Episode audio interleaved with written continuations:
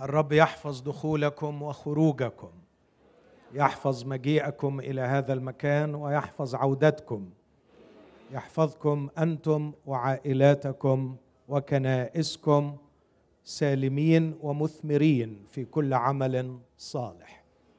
والرب يبارك كل أحبائي القائمين على هذا المجهود. أعرف جيدا ليس بالسهل ترتيب مثل هذا الحدث لكن أثق أن الرب لا ينسى عملكم وتعب المحبة التي تظهروها نحو اسمه إذ خدمتم القديسين وتخدمونهم. بشكر الرب أيضا لأجل موضوع هذا المؤتمر ولأجل ما طلب مني أن أتكلم فيه. طلب مني أن أتحدث عن الخلفية التاريخية للمزمور الرابع والعشرين. وكيف من خلال هذه الخلفية نجد نحن في القرن الواحد والعشرين في مصر في هذا الوقت في هذه الظروف كيف نجد رسالة روحية لنا. في الحقيقة عندما قرأت قليلا عن الخلفية التاريخية لهذا المزمور شعرت أنه اختيار بروح الله القدوس أن يرشدنا للوقوف أمام هذا الأمر الذي أعتقد إنه إذا أخذناه بجدية وبإخلاص أثق أنه يكون سبب تغيير وبركة ليس فقط لأحبائي الحاضرين لكن لكل الكنيسة العربية في العالم العربي في الوقت الذي نعيش فيه. هستأذنكم نقف مع بعض وإحنا بنسمع من كلمة الله هقرأ من سفر المزامير المزمور الرابع والعشرين أعتقد أن إحنا أكيد قرينا المزمور لكن ما فيش مانع نقراه مرة تاني. وبعدين هقرأ من سفر صموئيل الأول وصموئيل الثاني. أولا مزمور أربعة وعشرين.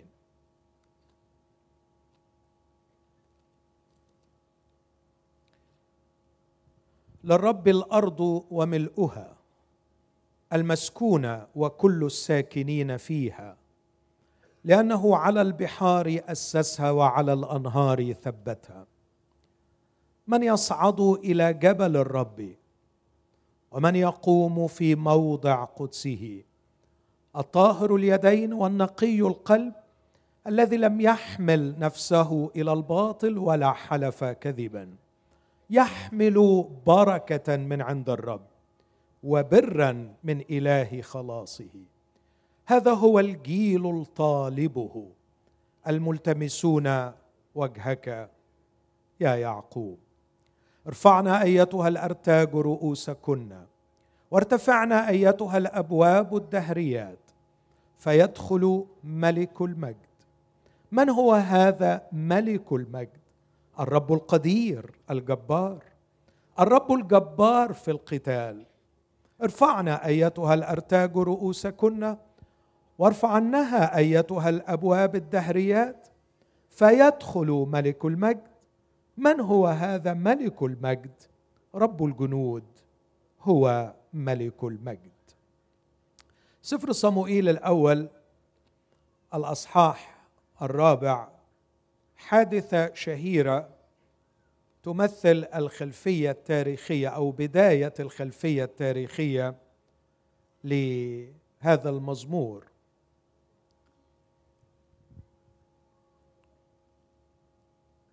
صموئيل الأول الأصحاح الرابع. وكان كلام صموئيل إلى جميع إسرائيل وخرج إسرائيل للقاء الفلسطينيين للحرب. ونزلوا عند حجر المعونة وأما الفلسطينيون فنزلوا في أفيق. واصطف الفلسطينيون للقاء إسرائيل واشتبكت الحرب فانكسر فانكسر إسرائيل أمام الفلسطينيين. وضربوا من الصف في الحقل نحو أربعة آلاف رجل.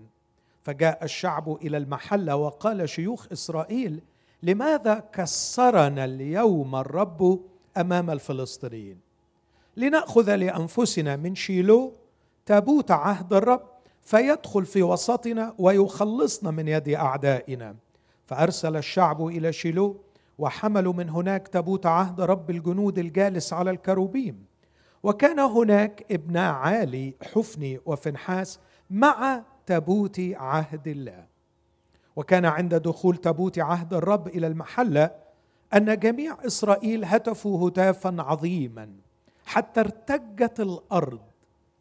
فسمع الفلسطينيون صوت الهتاف فقالوا ما هو صوت هذا الهتاف العظيم في محلة العبرانيين؟ وعلموا أن تابوت الرب جاء إلى المحلة. فخاف الفلسطينيون لأنهم قالوا قد جاء الله. إلى المحله قد جاء الله إلى المحله وقالوا ويل لنا. لأنه لم يكن مثل هذا منذ أمس ولا ما قبله. ويل لنا. من ينقذنا من يد هؤلاء الآلهة القادرين؟ هؤلاء هم الآلهة الذين ضربوا مصر بجميع الضربات في البرية. تشددوا وكونوا رجالا أيها الفلسطينيون. لئلا تستعبدوا للعبرانيين كما استعبدوا هم لكم فكونوا رجالا وحاربوا. فحارب الفلسطينيون وانكسر إسرائيل وهربوا كل واحد إلى خيمته. وكانت الضربة عظيمة جدا. وسقط من إسرائيل ثلاثون ألف راجل. وأخذ تابوت الله. ومات ابن عالي حفني وفنحاس. سفر صموئيل الثاني والقصة الشهيرة في الأصحاح السادس قصة إصعاد التابوت. وجمع داود أيضا جميع المنتخبين في إسرائيل ثلاثين ألفا. وقام داود وذهب هو وجميع الشعب الذين معه من بعلة يهوذا ليصعدوا من هناك. تابوت الله الذي يدعى عليه بالاسم اسم رب الجنود. الجالس على الكروبيم فأركبوا تابوت الله على عجلة جديدة وحملوه من بيت أبي نداب الذي في الأكمة وكان عزة وأخيه ابناء أبي نداب يسوقان العجلة الجديدة. فأخذوها من بيت أبي نداب الذي في الأكمة مع تابوت الله وكان أخيه يسير أمام التابوت وداود وكل بيت إسرائيل يلعبون أمام الرب بكل أنواع الآلات من خشب السرو بالعيدان وبالرباب وبالدفوف وبالحنوك وبالصنوج ولما انتهوا إلى بيدر ناخون مد عزة يده إلى تابوت الله وأمسكه لأن الثيران انشمصت فحمي غضب الرب على عزة وضربه الله هناك لأجل غفله فمات هناك لدى تابوت الله. فاغتاظ داود لأن الرب اقتحم عزة اقتحاما وسمى ذلك الموضع فارس عزة إلى هذا اليوم. وخاف داود من الرب في ذلك اليوم وقال كيف يأتي إلي تابوت الرب؟ ولم يشأ داود أن ينقل تابوت الرب إليه إلى مدينة داود فمال به داود إلى بيت عبيد أدوم الجتي وبقى تابوت الرب في بيت عبيد أدوم الجتي ثلاثة أشهر وبارك الرب عبيد أدوم وكل بيته. هذه هي كلمة الرب. دعونا ونحن وقوف. نشكر الرب لأجل الكلمة ونطلب منه باتضاع أن يفتح قلوبنا وأذهاننا لرسالته في هذا النهار وأن يعطينا فعلا ونحن أمامه وعند قدميه. أن نكون مصغين لما يقوله الروح لنا وأن نكون على استعداد أن نعمل بالكلمة لا أن نسمع فقط ونخدع نفوسنا. أبي المحب أقدم لك عميق الشكر لأجل المكتوب ولأجل اجتماعنا معا حول الكلمة المقدسة. أبانا أتضرع إليك مع إخوتي. أن تفتح قلبي وذهني لأفهم تعليمك. أعطني يا أبي مع إخوتي. أن أحب وصاياك. أكثر من الذهب والإبريز الكثير. وأنا أقول عنها مع عبدك أنها أحلى من العسل وقطر الشهاد. أيضا عبدك يحذر بها وفي حفظها. ثواب عظيم. أبي انخص قلبي وبخني عاتبني علمني. واجعلنا جميعا نغتسل بحقك. فنختبر كلام ابنك يسوع عندما صلى قائلا قدسهم في حقك. كلامك هو حق. أبانا في اسم المسيح أصلي وأثق أنك بالنعمة ولأجله تسمع وتستجيب. آمين. تفضلوا.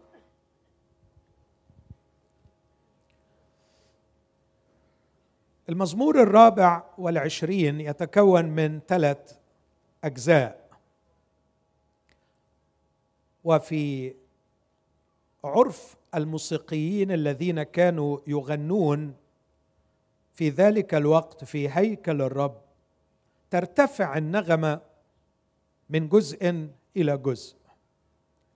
في الجزء الأول يتغنون بالرب باعتباره المصدر والخالق لكل شيء. فللرب الأرض وملؤها المسكونه وكل الساكنين فيها.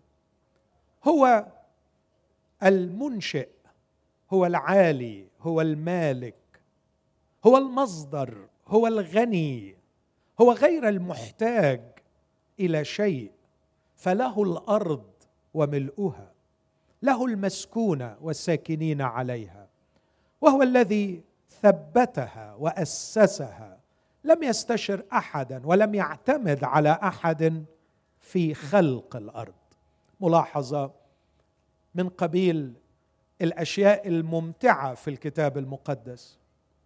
الأصحاح الأول من سفر التكوين في اللغة العبرية استعمل الأبجدية العبرية كلها ما عدا حرف السين وحرف السين في اللغة العبرية في نطقه وفي شكله وفي معناه يعني المسند الذي يستند عليه الإنسان. وكأنه يريد أن يقول لنا بإعجاز في كتابة هذا الكتاب أن الله يوم خلق لم يستند على شيء ولم يستند على أحد. لم يحتج إلى مشير يستشير من جهة الخطة ولم يحتج إلى مصدر من جهة المادة فهو خلق من العدم كل شيء بفهمه وفكره. الرب هو الخالق العظيم الحكيم الوحيد الذي لا يحتاج إلى شخص أو إلى شيء يستند عليه لكي يخلق ولكي ما يحفظ ما خلق. ده الجزء الأول في العدد الأول والثاني. العدد الثالث لغاية السابع خبر رائع خبر مفرح أن هذا الرب القدير الخالق العظيم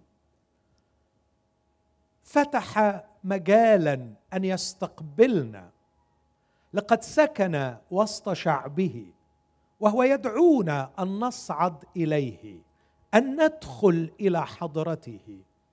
الرب القدير الرب الجبار الرب الخالق العالي معلق الأرض على لا شيء يسكن وسط شعبه ويفسح لهم المجال ويفتح لهم الباب أن يدخلوا إلى حضرته. لكن الدخول إلى حضرة الرب العظيم له شروط.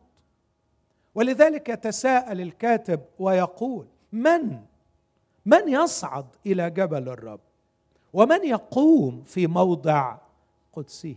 هذا الخالق الكبير هيأ وأعد مكانا لحضرته ويدعونا لتلك الحضرة لكن لابد من توافر شروط معينة. فينا لكي نستطيع أن ندخل إلى حضرته ففي محضره المستعلن في السماء والذي لا نفهم أبعاده كثيرا الصرافيم تغطي وجوهها وتهتف وتصرخ قائلة قدوس قدوس قدوس فنحن البشر كيف نستطيع أن نوجد في حضرته؟ يقول الطاهر اليدين النقي القلب الذي لم يحمل نفسه إلى الباطل ولا حلف كذبا يحمل بركة من عند الرب. هذه هي النتيجة للوجود في محضر الرب وبرا من إله خلاصي هذا هو الجيل الطالب أو في ترجمات أخرى جيل العابدين الذين يعبدون الرب في حضرته الملتمسون وجهك. وترجمات أخرى ونسخ أخرى تقول الملتمسون وجهك يا إله يعقوب. وكلمة وجه الرب بصفة عامة تتكلم عن حضور الرب. اذا الأعداد من ثلاثة لسبعه تتكلم عن دخول طاهر القلب ونقي اليدين إلى محضر الرب. لكن الأعداد من سبعة لعشرة تصل النغمة إلى أعلى مستوى. ليس الرب الخالق القدير الذي أوجد كل شيء. فقط فقط أفسح لنا مجالا أن ندخل إلى حضرته. لكن شيء أخطر هو مستعد أن يحضر إلينا. في فارق بين الاستنزا أو الجزء الثاني والثالث في الثاني محضر الرب في الثالث حضور الرب. في الثاني يدعونا لكيما نصعد إليه. في الثالث يدعونا أن نفسح له المجال لكي يحضر هو في حياتنا. الرب هو الذي يأتي ملك المجد الرب القدير. يصرخ المرنم ويقول مناديا الأبواب أن ترتفع وأن تفسح المجال لحلول وحضور ودخول الرب القدير ملك المجد. أرجو أن نميز بين الأمرين دول لأنهم في غاية الأهمية أحبائي. وأنا أعتقد أنهم بيوصفوا خبرتين روحيتين مختلفتين إحنا محتاجين نتعلم عنهم في هذه الأيام. أن أدخل أنا إلى حضرته وأن يحضر هو في حياتي. أتكلم عن خبرتين. أعتقد إن كل شخص له علاقة حقيقية مع الرب يعرف معنى هاتين الخبرتين. أن أختبر دخولي أنا إلى حضرة الرب وأن أختبر حضور الرب في حياتي أنا. أن أدخل إلى حضرة الرب وأتفرس فيه في هيكله. واستمتع بالشركة معه. وأنتقل فعليا. أنتقل فعليا. ليس فكريا أو شعوريا. أنتقل فعليا إلى حضرة الرب. هقف عند الأمر ده شوية بعدين. لكن عايزك تفكر معايا في هذا الأمر. لما يقول الكتاب لنا ثقة بالدخول إلى الأقداس. هل يتحدث عن نشاط فكري؟ هل يتحدث عن مشاعر تنتاب المؤمن؟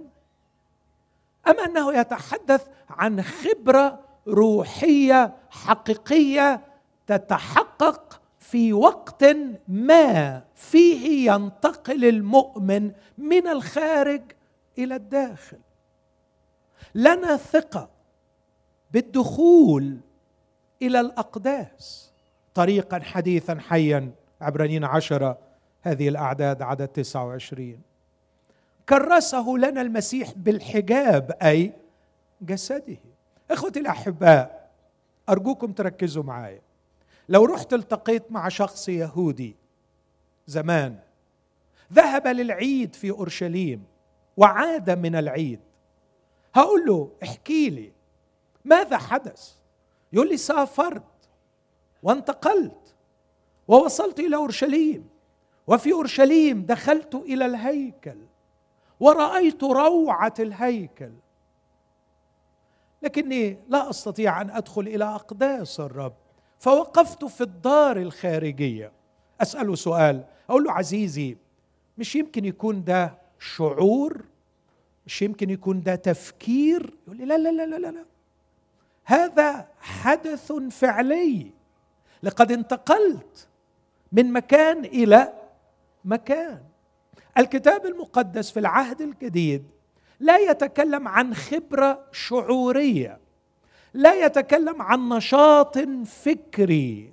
عندما يقول لنا ثقة بالدخول إلى الأقداس إنه يصف حدثا واقعيا فعليا روح المؤمن المؤمن بروحه المؤمن بروحه ينتقل حرفيا ليدخل إلى أقداس الله. إيه الميكانيزم؟ ما أعرفش. كيف تحدث هذه العملية؟ ما أعرفش. وعلى فكرة في مئة سؤال إجابتي عليه ما أعرفش. كيف تحدث الولادة الجديدة؟ ما أعرفش كيف سكن في الروح القدس؟ ما أعرفش كيف يؤيد الروح القدس الإنسان الباطن فيحل المسيح بالإيمان في قلبي؟ ما أعرفش ما أعرفش صدقني. كيف يحدث عملية كيف تحدث عملية الاستنارة اللي يقول عنها مستنيرة عيون؟ أذهب ما أعرفش ما أعرفش بس بتحصل. ما أقدرش أقول إن الولادة الجديدة خبرة شعورية. ما أقدرش أقول إن سكن الروح القدس في المؤمن نشاط فكري ما أقدرش. لكن الولادة الجديدة سكن الروح القدس ختم الروح القدس مسحة الروح القدس تأييد الروح القدس إنها أشياء حرفية تحدث في كيان المؤمن في الداخل. لما الكتاب المقدس بيقول ألستم تعلمون أن جسدكم هو هيكل للروح القدس؟ وأن روح الله يسكن فيك لا يتحدث عن شعور لا يصف مشاعر لكنه يصف واقع واقع. هناك شيء حرفي حقيقي ملموس. لا أريد أن أستعمل التعبيرات الفلسفية البعض بيتعثر مني لما بستعملها لكن أحيانا بلجأ إليها زي ما لجأ يوحنا للوجس ويلجا بولس لل للأريتي بطرس للأريتي. أحيانا بتبقى التعبيرات الفلسفية هي الشيء الوحيد اللي بيساعدنا عندما نتكلم عن ontological reality يعني حقيقة واقعية موجودة. أني أنتقل من خارج الأقداس إلى داخل الأقداس. من يصعد إلى جبل الرب. من يقوم في موضع قدسه. لا يصف شخصا يفكر في محضر الله. لا يصف شخصا يحلم بمحضر الله. لا يصف شخصا يشعر بمحضر الله لكنه يصف شخصا ينتقل إلى محضر الله. بيدخل بيدخل كان بره وبقي جوه هذه الخبرة الروحية حقيقة واقعية. يختبرها كل ابن حقيقي لله وبدونها لا عبادة لا علاقة لا قوة لا تأثير لا معنى لا معنى لحياتنا الروحية. إذا لم يكن هناك خبرة واقعية حقيقية أقدر أقول فيها لقد دخلت إلى الأقداس. انتقلت. فلنتقدم بثقة إلى عرش النعمة. مش تحس بعرش النعمة. مش تفكر في عرش النعمة. لكن تتقدم إلى عرش النعمة. في حركة في انتقال في تغيير للوضع من الخارج إلى الداخل. هناك انتقال بعمل الروح القدس إلى الحضره الالهيه قد أبدو في عقل بعض العقلانيين كأني أهزي كأني أقول كلاما غيبيات. وليهم حق اللي بيفكروا كده. إذا كانوا لا يؤمنون بأن هناك عالم روحي وراء هذا العالم المادي. إذا كنت لا تؤمن بغير المنظور وكان كل تفكيرك يدور في هذا العالم المنظور لك كل الحق أن تظني أني اهذي وأن كلامي لا معنى ولا قيمة له.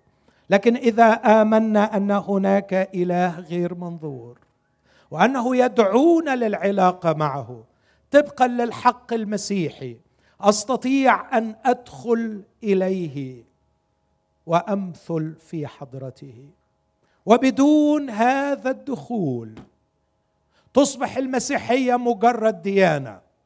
هي مجموعة من العقائد والممارسات يمارسها المسيحيون دون تواصل مع الإله.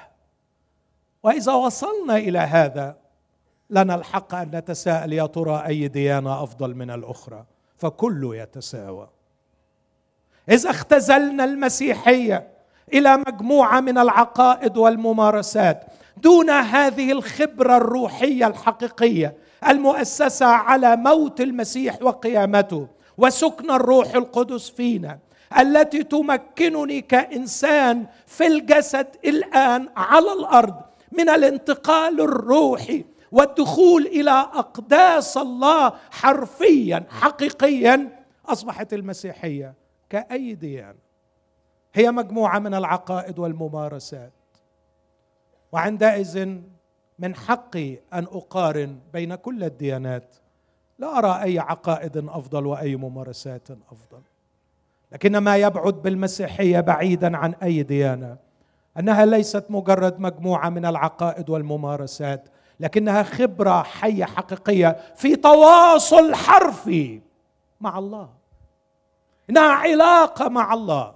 وعندما نتكلم عن علاقة مع الله أزوره ويزورني. أروح له ويجي لي أدخل إلى حضرته ويحل هو في قلبي. هذه هي المسيحية الحقيقية أحبائي. اسمعوني يا إخوتي الأحباء أرجوكم وركزوا معي في هذا الكلام. في عبرانيين تسعة كان بولس يحاول أن يوصل ما أحاول أوصله أنا الآن لكن كان يحاول أن يوصله إلى مؤمنين من خلفية يهودية تبرمجت أذهانهم بقوة على الوضع اليهودي. وكان كل حلم اليهودي ورجاء يبنيه على أن رئيس الكهنة يدخل بالنيابه عنه مرة في السنة إلى أقداس الله. فيعتبر اليهودي المسكين أنه طالما أن رئيس الكهنة قد دخل فهو أيضا قد دخل. لأن رئيس الكهنة كان يحمل على صدره وعلى كتفه أسماء بني إسرائيل عند الدخول إلى محضر الله. فاليهودي يطمئن أنه تم تمثيله في محضر الله لأن رئيس الكهنة قد دخل إلى محضر الله. بولس يقول إن هذا الوضع قد انتهى وفي المسيحية وضع أفضل مختلف تماما. ليس فقط رئيس الكهنة يدخل لكني أنا أيضا أستطيع أن أدخل. هذا هو الفارق بين المسيحية واليهودية. إني لا أقف في الخارج وأبحث عن ممثل لي يدخل بالنيابة عني لكني أنا نفسي أستطيع أن أدخل. إلى أقداس الله.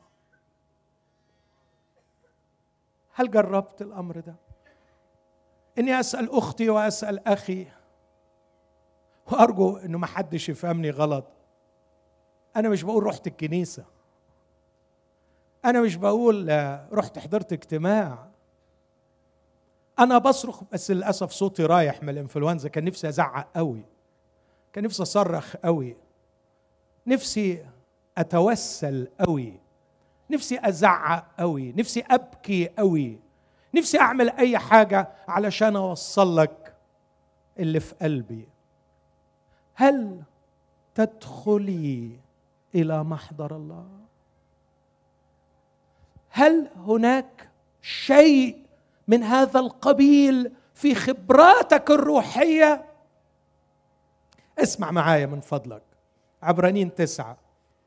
بولس يقارن بين الوضع اليهودي والوضع المسيحي فيقول اسمع لأن المسيح لم يدخل إلى أقداس مصنوعة بيد أشباه الحقيقية بل إلى السماء عينها. حد ركز معايا في العبارة دي؟ الكلام فيها واضح؟ بيقابل بين المسيح وبين رئيس الكهنة في العهد القديم. رئيس الكهنة كان يدخل بالدم دم ذبيحة دم آخر إلى أقداس مصنوعة بيد سمى الأقداس دي أشباه الحقيقيه المسيح. وليه؟ وليه دخل؟ دخل علشان يجعل علاقة بين هذا الشعب والله. الوضع النهارده بولس بيقول لا مش كده. لأن المسيح رئيس الكهنة اللي لينا لم يدخل إلى أقداس مصنوعة بيد أشباه الحقيقية لكنه دخل إلى السماء عينها. عينها. راح السماء نفسها. مركزين معايا في دي؟ طب الله يخليكم احتفظوا بيها في ذاكرتكم. أنا خايف العبارة اللي تيجي ننسى اللي قبليها واللي تيجي ننسى يعني حاول إنك تبني كم فكرة كده ورا بعض. أنا عارف إن العمل مرهق بس نحاول إذا المسيح دخل إلى أقداس غير مصنوعة بيد. دخل إلى السماء عينه رسول بولس في عبرانيين ستة في نفس الرسالة بيقول حاجة غريبة. بيقول إن علاقتنا بالمسيح هي بالنسبة لنا كمرساة للنفس. ثابتة ومؤتمنة تدخل إلى ما داخل الحجاب حيث دخل يسوع كسابق لأجلنا. حد مركز معايا في العبارة دي؟ أنا أدخل إلى ما داخل الحجاب حيث دخل يسوع كسابق لأجلنا. ده عبرين ست. بيقول لي أنا هدخل بنفسي بروحي إلى مداخل الحجاب. عبرين تسعة بيقول أن يسوع لما دخل دخل إلى السماء عينه عبرين عشرة يقول لنا ثقة بالدخول إلى الأقداس. يعني وأنا في الأرض روحي تسجد لله في السماء وتدخل إلى حيث حضرة الله. كم سنة ضوئية بيني وبين هناك؟ لأنك برضو للأسف فكرت في السماء بطريقة مادية غريبة جدا إنه يعني لو خدت شاطل آه، فضائي تسافر بيه وتقعد مسافر وتحود يمين شوية وبعدين تطلع لفوق شوية وبعدين تحود شمال شوية هتلاقي على الجنب كده باب كبير من اللؤلؤ وده باب السماء. طبعا ده جهل إن أفكر بالطريقة دي. السماء ما أعرفش إيه السماء اهو ده من ضمن الأسئلة اللي ما أعرفش أجاوب عليها. إيه هي السماء ما أعرفش. لكن أعرف أنها مكان فيه الحضرة الإلهية بدون عائق. هناك الحضرة الإلهية كما ينبغي أن تكون الحضرة الإلهية. بس الخبر الرائع أنا مش مستني لما أموت أو يجي المسيح لكي أسجد في هذه الحضرة. أستطيع من الآن. أستطيع من الآن. لنا ثقة بالدخول إلى الأقداس. دي الاستنزة الثانية في المزمور. ده الجزء الثاني في المزمور. الجزء الثالث أعجب بقى. أعجب بقى. وركز معايا في دي. مش أنا أدخل إلى محضر الله لكن الله يحضر في وهل هذه خبرة مسيحية أيضا؟ آه. يعني ممكن حضرتك تتحرك فتحمل الحضور الإلهي للحتة اللي هتروحها؟ آه. ولو أنت اتحركت وحملت الحضور الإلهي ده ممكن يكفي دجون على وشه؟ آه. وممكن يقطع راسه؟ آه. ويقطع إيديه؟ آه يعني يبوظ عقله ويبوظ عمله. آه ودجون يبقى بلا راس وبلا إيدين. آه مين اللي يعملوا كده؟ الحاملين لحضور الله. ده وضع تاني ده وضع مختلف. لكن يقينا الله لا يحضر في حياة أشخاص لم يتمتعوا هم بالدخول إلى حضرته. عشان كده الترتيب في المزمور عجيب. الرب هو الكبير هو المالك هو المصدر هو الخالق هو المثبت هو الحامل لكل الأشياء. الرب هو العلي الكبير. لكن الرب العلي الكبير يدعونا إلى حضرته. والرب العلي الكبير يرغب أن يحضر من خلالنا في هذا العالم المسكين. هذه المسيحية. أنا فيه وهو في. أدخل إلى حضرته وهو يقول إليه نأتي وعنده نصنع منزلا. إخوتي الأحباء قد تسعفني اللغة وقد يساعدني العقل وملكة الخيال. على وصف حالة شخص يمثل في حضرة الله. لكني أعترف بالعجز عن وصف التأثير الذي يمكن أن يحدث من شخص يحمل حضور الله. قد أنجح في أن أصف حالة شخص يدخل إلى حضرة الله. لكني لا أستطيع أن أصف أبعاد تأثير شخص يحمل حضور الله. هذا ما نحتاج إليه يا أحبائي. هذا ما نحتاج إليه. إخوتي إني أقدر بكل قلبي كل أنشطتنا الكنسية وكل المؤتمرات وكل الفعاليات التي تجرى بإخلاص لبركة شعب الرب لخلاص النفوس لإكرام اسم المسيح. لكن اسمحوا لي أقول كل الفعاليات كل الاجتماعات كل النشاطات لا قيمة لها ولا نفع منها. إذا لم يتوفر لدينا مؤمنون قادرين بنعمة الرب وعازمين على الدخول ومتعودين على الدخول إلى حضرة الرب ثم يخرجوا إلى هذا العالم حاملين حضور الرب.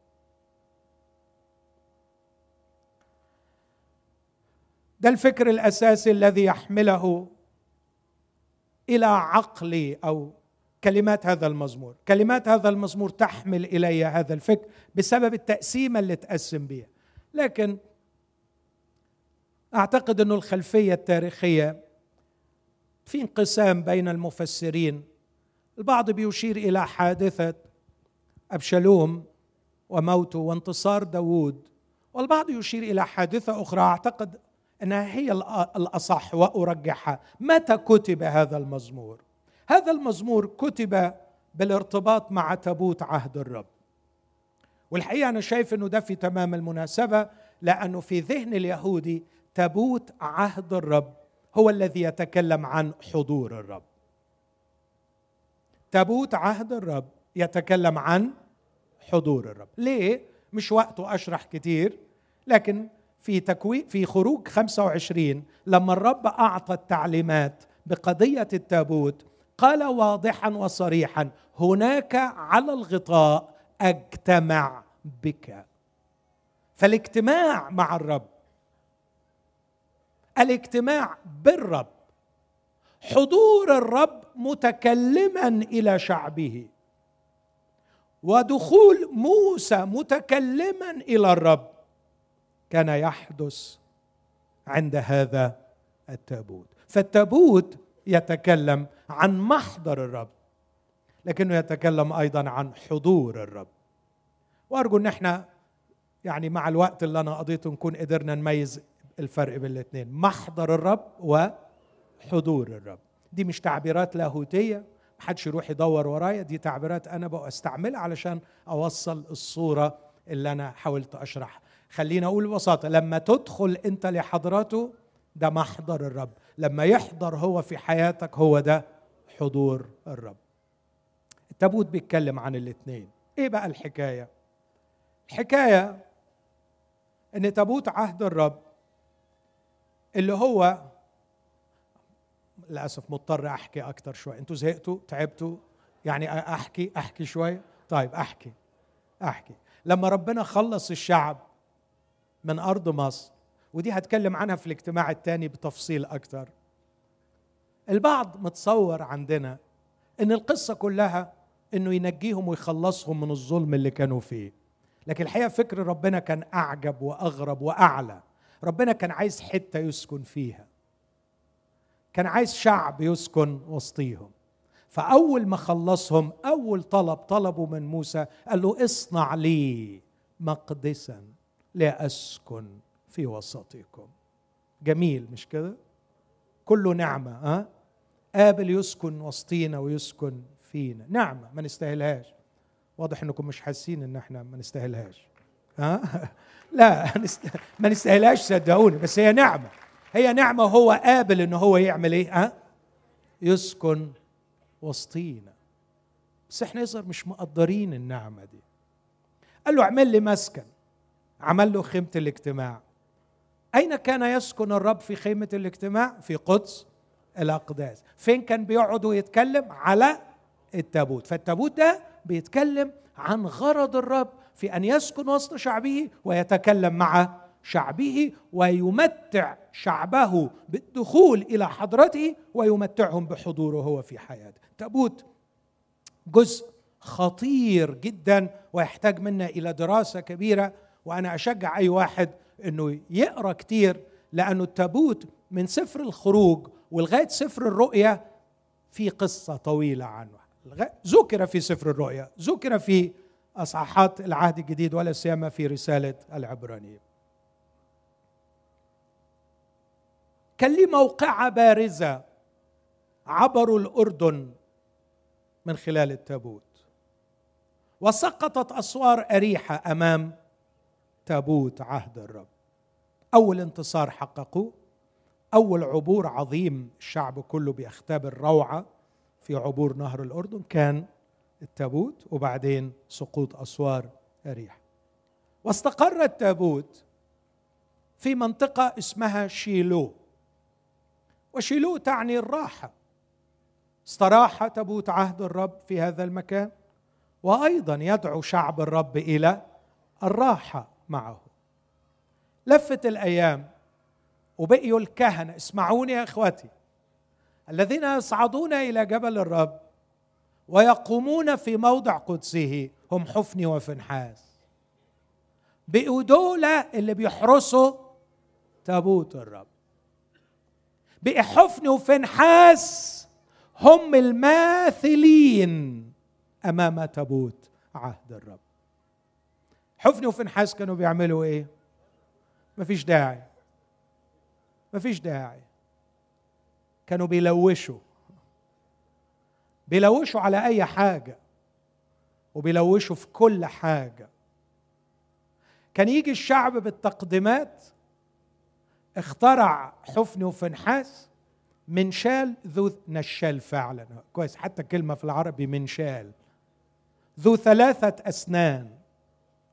يقدم الواحد الذبيحة يروح ضارب المنشال النشال يضرب المنشال يطلع اللي نفسه فيه وياخد. يا ابني يا ابني ارحم روحك وارحم أهلك. أنت عارف أنت بتعك في إيه؟ انت عارف يا ابني انت بتعك في إيه؟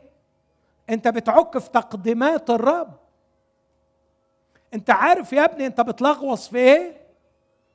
في أقداس الرب. يا ابني ربنا طيب. ربنا طيب. بس خلي بالك هو ذا لطف الله وصرامته.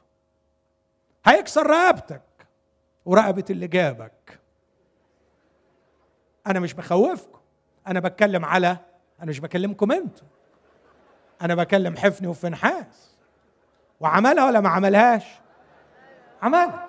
وقتل الاثنين وكسر رقبة أبوهم. آه. لأنه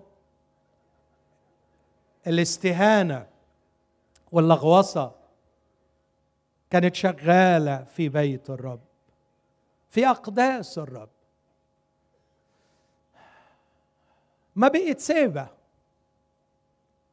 ما بقت مفتوحة على البحر.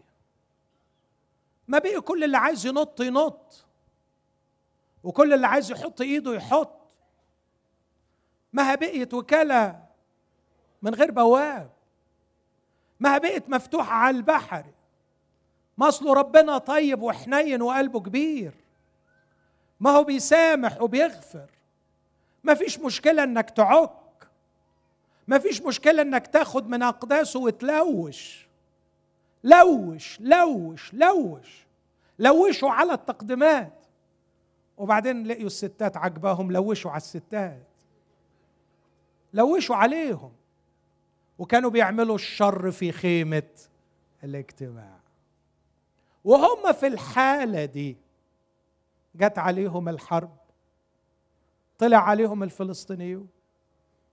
قتلوا منهم أربعة آلاف راجل. انكسروا. حسوا بالوجع. حسوا بالخطر. سألوا قالوا لماذا كسرنا اليوم الرب أمام الفلسطينيين؟ نعمل إيه في المصيبة اللي إحنا فيها؟ قالوا ندخل إلى الأقداس ناخد تابوت عهد الرب نطلع بيه على الأعداء فيخلصنا من يد الفلسطينيين. هم فاكرين زمان التابوت ده لما طلع حوالين اسوار أريحة وقعها فقال لك أكيد التابوت ده هيقدر يخلصنا.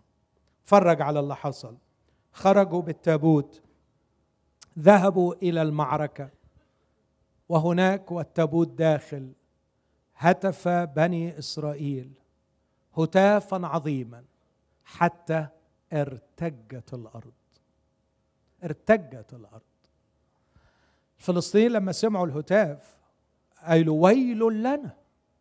لم يسمع مثل هذا منذ أمس ولا ما قبل. واضح إن الهتاف كان جبار. وبعدين قالوا اسمع لقد تصور الفلسطينيين قالوها أنا اعتقادي زي ما في يوم من الأيام قيافة نطق بنبوة وهو مش فاهم نطقوا وهم مش فاهمين. مش بيقولوا قد جاء بس التابوت قد جاء الله إلى المحلة. عندما يأتي تابوت الله الله نفسه يأتي. قد جاء الله إلى المحل. اثبتوا كونوا رجالا حاربوا لئلا تستعبدوا لإسرائيل كما استعبدوا هم لكم. هيا حاربوا وحاربوا. وانكسر إسرائيل واتقتل منهم مش أربعة آلاف ثلاثين ألف. لكن الأبشع وأخذ تابوت الله. كانت امرأة فنحاس. حبلى تكاد تلد. عندما سمعت أن تابوت الرب قد أخذ انقلب مخاضها عليها وولدت ابنا ودعت اسمه إيخابود. قائلة قد زال المجد عن إسرائيل لأن تابوت الله قد أخذ. شعب بلا تابوت شعب بلا مجد. شعب بلا حضور الله شعب بلا مجد. شعب بلا حضور الله شعب بلا قوة في المعارك وفي الحروب. شعب بلا حضور الرب الحقيقي يهتف هتافا اجوف فارغ. لا يسمن ولا يشبع من جوع ولا يحقق أي انتصار. ايخابوت وغاب التابوت في أرض الفلسطينيين. لكن العجيب لاحظ كأن الرب يريد أن يرسل رسالة هذا هو محتواه. على فكرة أنا ما اتغيرتش أنتوا اللي خبتوا. قوتي كما هي. أنا الرب لا أتغير. أنا أقدر أعمل العجائب أنا أقدر أحقق الانتصارات. أنا أقدر أسحق رأس الحية. أنا أقدر أعمل عظائم في أرض مصر. أقدر. أنا ما اتغيرتش قوتي كما هي. مشكلة مش فيا. ولا أنا كفيت عن إني أسمع الصلاة. أنا أستطيع أن أخرب أرض العدو. أستطيع أن أفعل. أشياء لا تخطر على بال. أنا أنا هو الرب. أنا هو. اهيا الذي اهيا هو هو.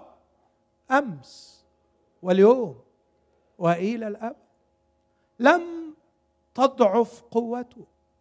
لم تفرغ خزائنه. غناه كما هو وقدرته كما هي. ويستطيع أن يصنع العجائب في بلادنا. لكن رسالة الرب في ذلك الوقت أنا ما اتغيرتش لكن أنتوا اللي خبتوا لأنكم مش محترمين التابوت مش مقدرين حضور الرب. لا بتدوروا على حضور حقيقي دخول حقيقي لمحضره ولا حضور حقيقي له. عاملين تمثيلية عبادة وحفن وفنحاس. مهببين الدنيا وكل حاجة ماشية. كل حاجة ماشية. طب إزاي تبرهن إن أنت ما اتغيرتش؟ قال هوريكم. هوريكم إن أنا ما اتغيرتش. أخذوا الفلسطينيين التابوت. وضعوه في بيت داجون اذلالا واحتفالا. لكن صبح الصبح لقيوا داجون واقع على الأرض أمام تابوت الرب. أمام تابوت الرب. واقع. لا ما تسقفش استنى استنى. ده مش بس بيوقع. ده مش بس بيوقع ده بيعمل حاجة أكتر. راحوا واخدين داجون وموقفينه وبكروا في الغد. فإذا براسه مقطوعة وإيديه مقطوعة. دلوقتي ممكن تسقف.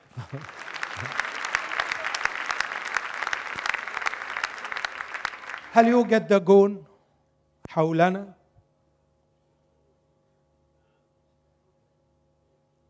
هل يوجد إله وثني يعبد؟ هل الظلمة تغطي الأرض؟ هل يوجد إله وثني يعبد في هذه المنطقة؟ له رأس وله يدان.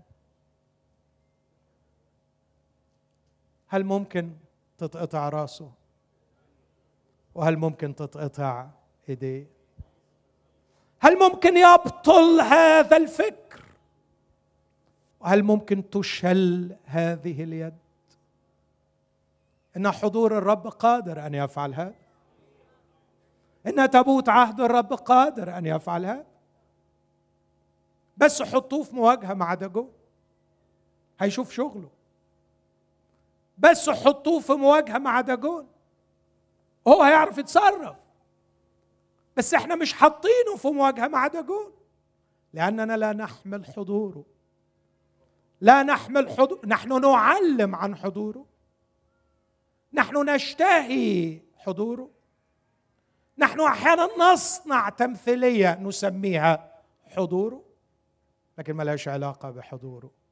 حضوره حضوره يولد الإيل.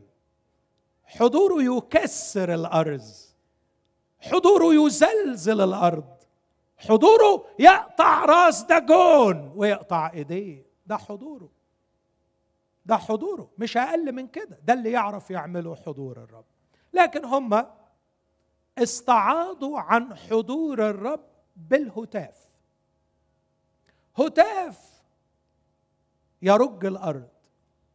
بس القصة هنا بتقول هتاف بدون قداسة لا قيمة له. اللي هيعمل المعجزة مش الهتاف القداسة التي بدونها لن يرى أحد الرب.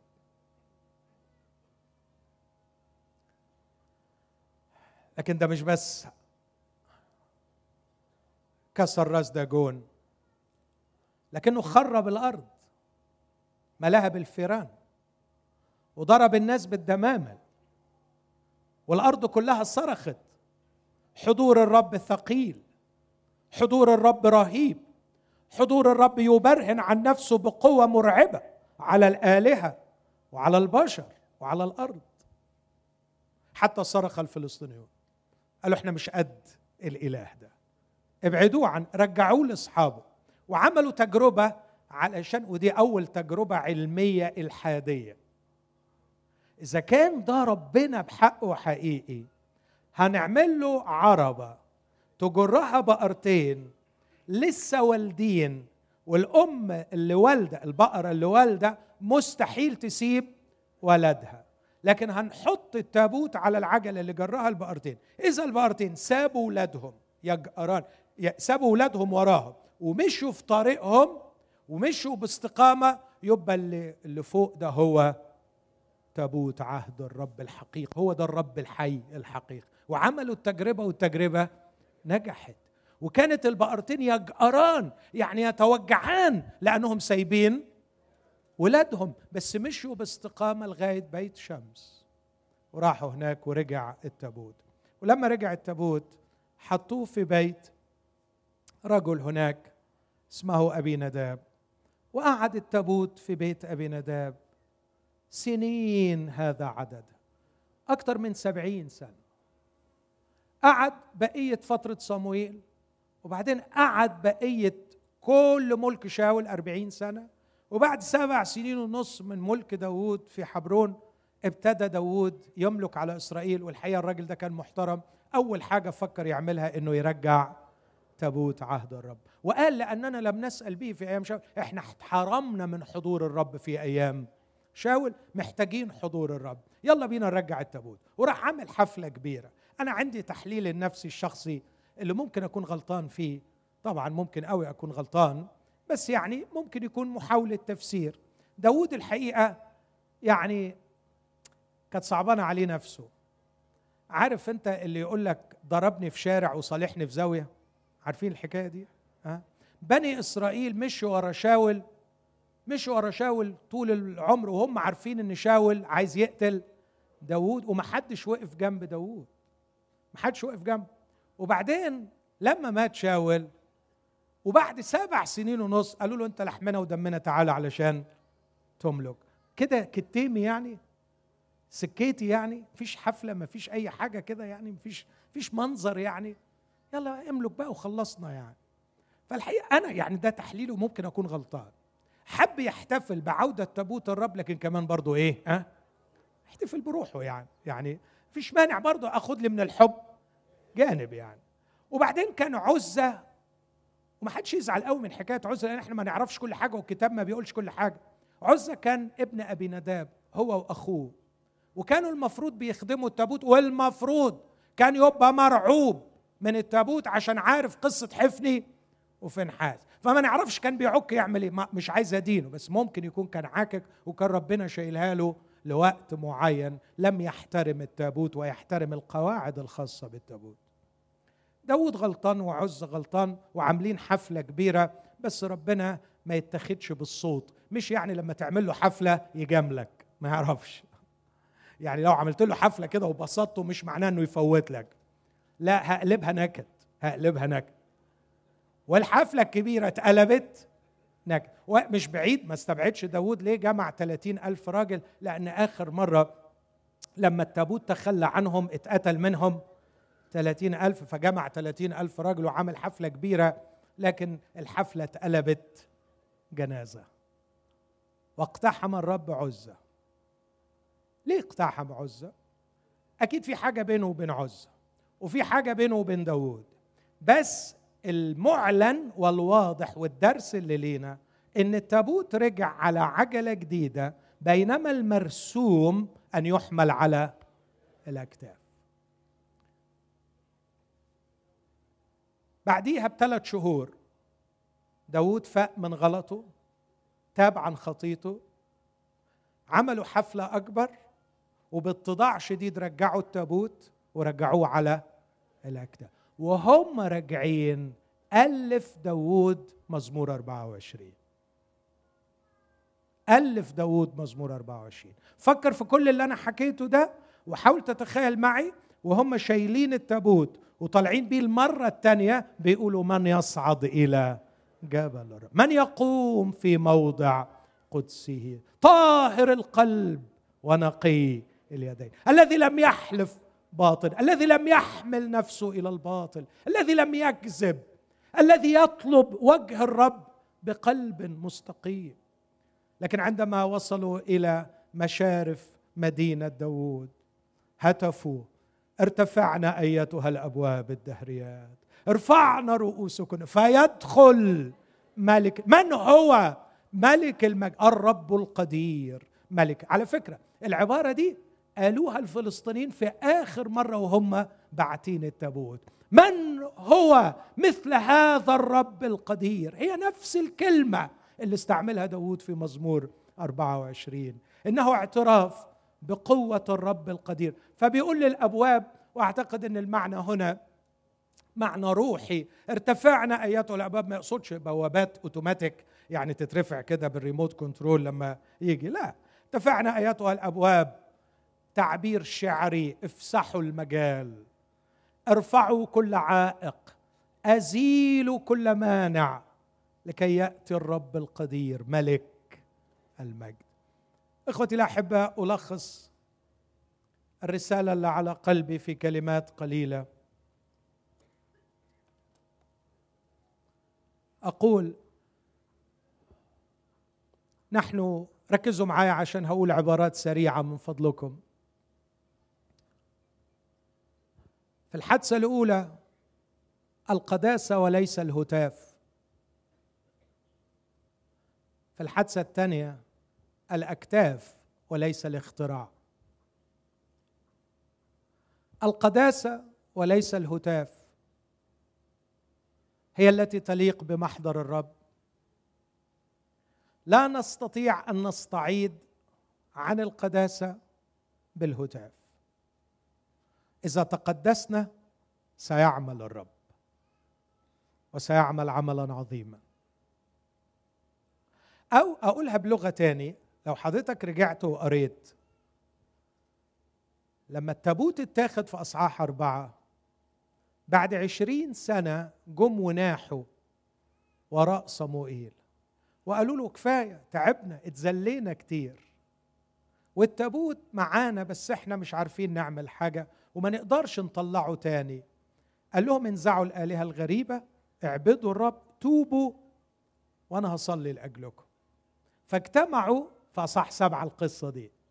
وباتضاع كانوا عمالين يصلوا صايمين مذلولين تائبين وهم بيصلوا أرعد الرب بصوت عظيم وهزم العدو. كانوش بيهتفوا كانوا بيعيطوا. كانوش بيستعرضوا قوة كانوا بيقولوا إحنا ضعفاء. الفرق بين هتافهم وهتاف ربنا. هم هتفوا جابوا الكسرة.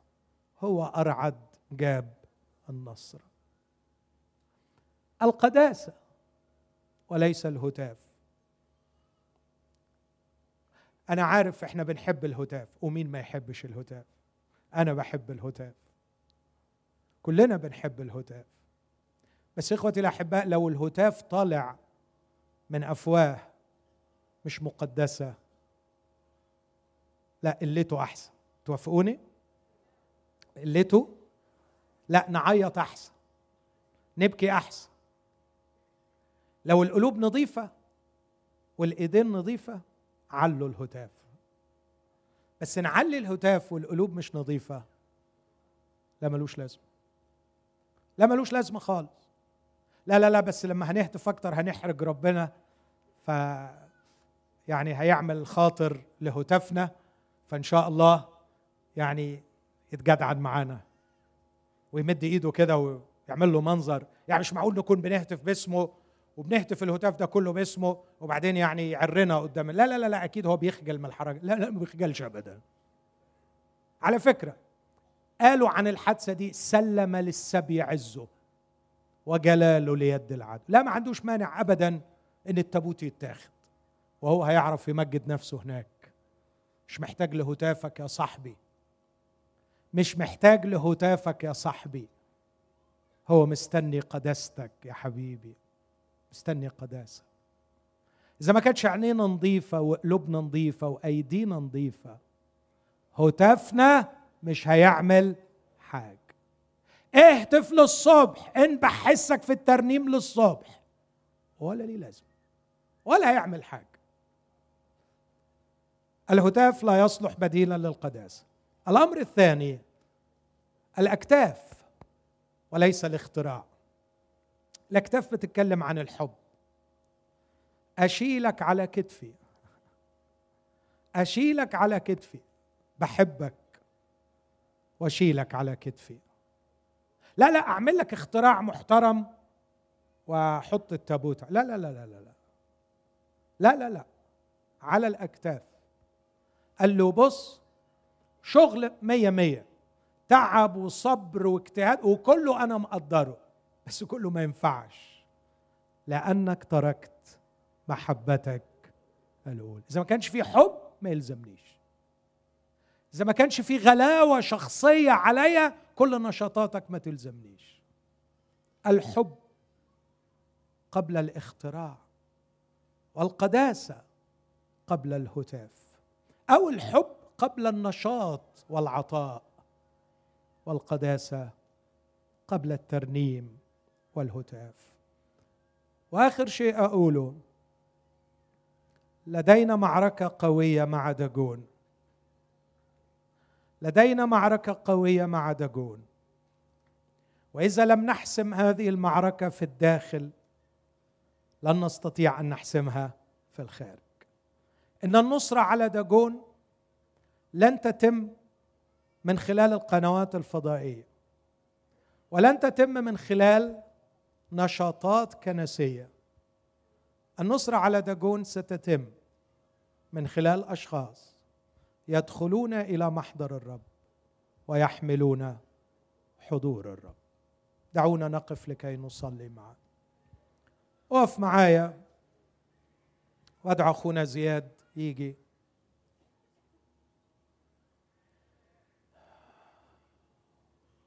ركز معايا اخويا العزيز أختي العزيزة.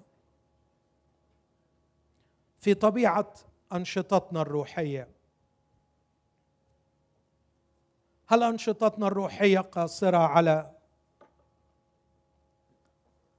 مروح الكنائس حضور اجتماعات حضور مؤتمرات دراسة الكتب الروحية والعقائد المختلفة؟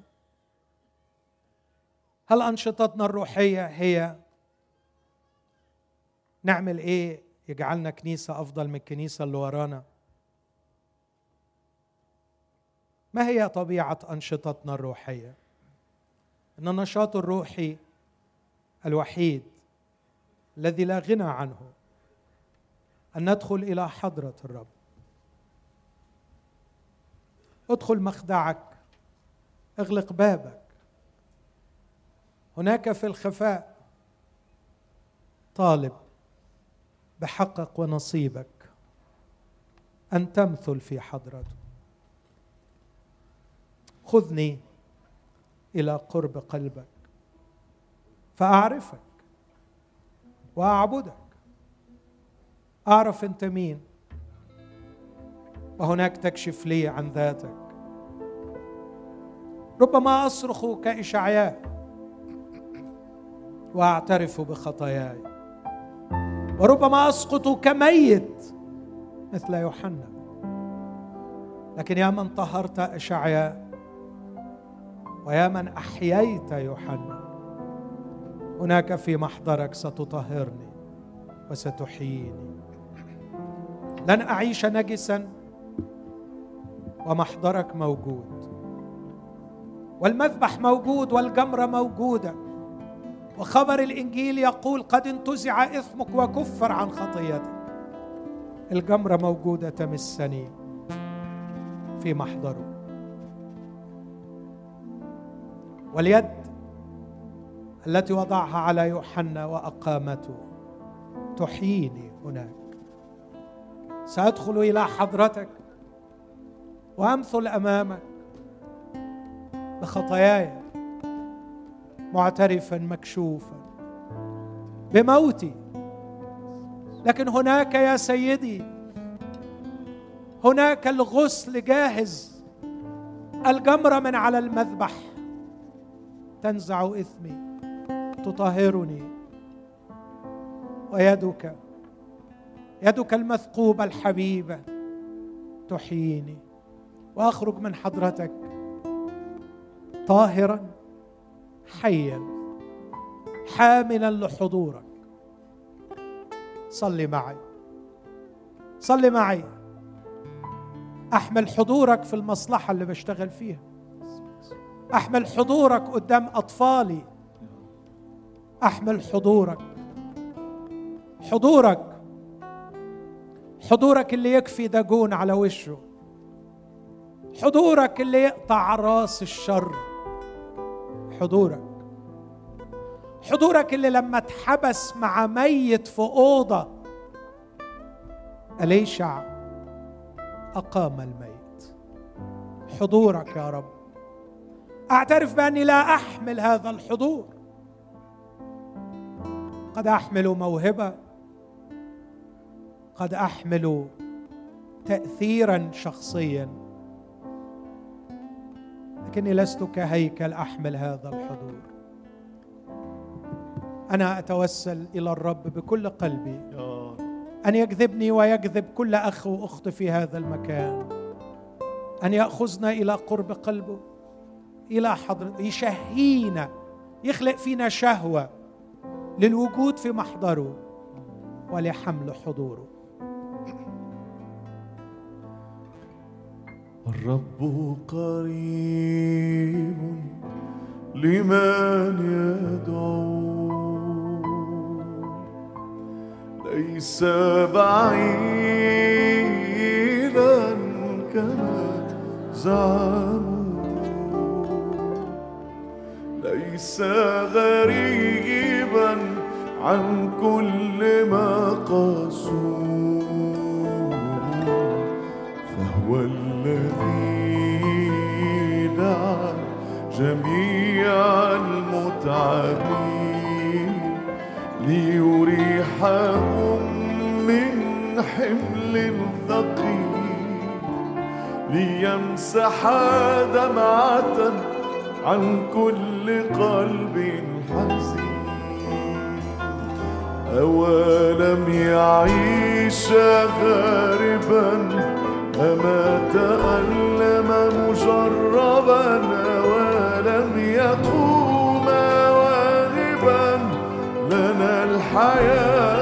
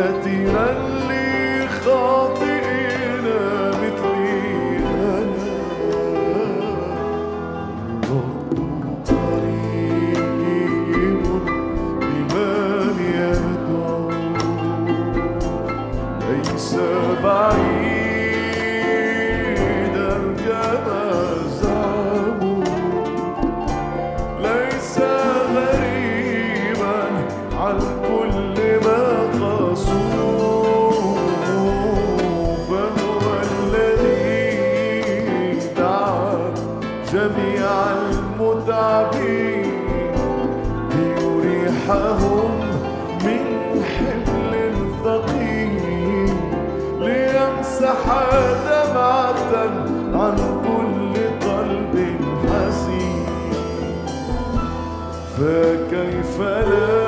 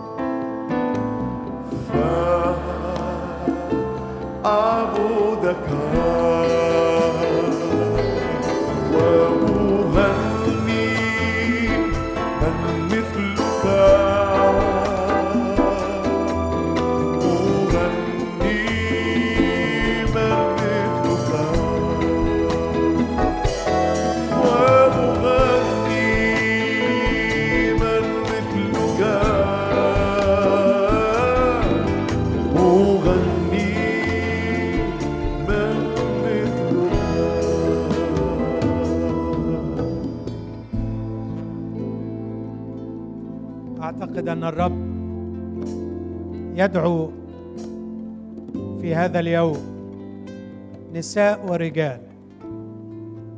معرفش مية ميتين تلتمية من الموجودين أكتر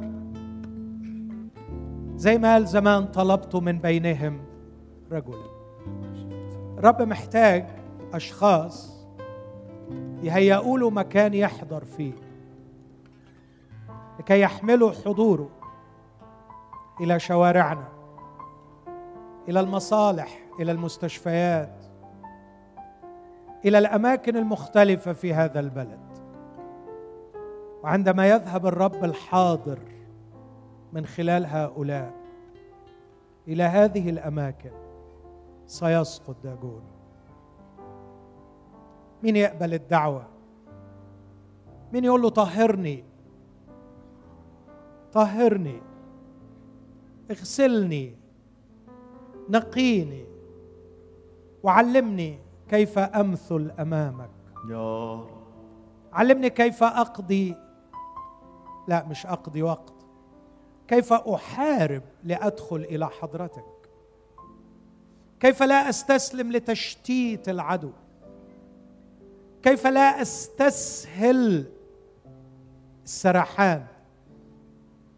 لكن ليكن عندي الإصرار أن أدخل إلى الأقداس. وأمثل هناك. أختلي بيك. ولا أبرح من مكاني. حتى أتيقن أن روحي قد دخلت إلى أقداس الله. وهناك أعاينك يا رب.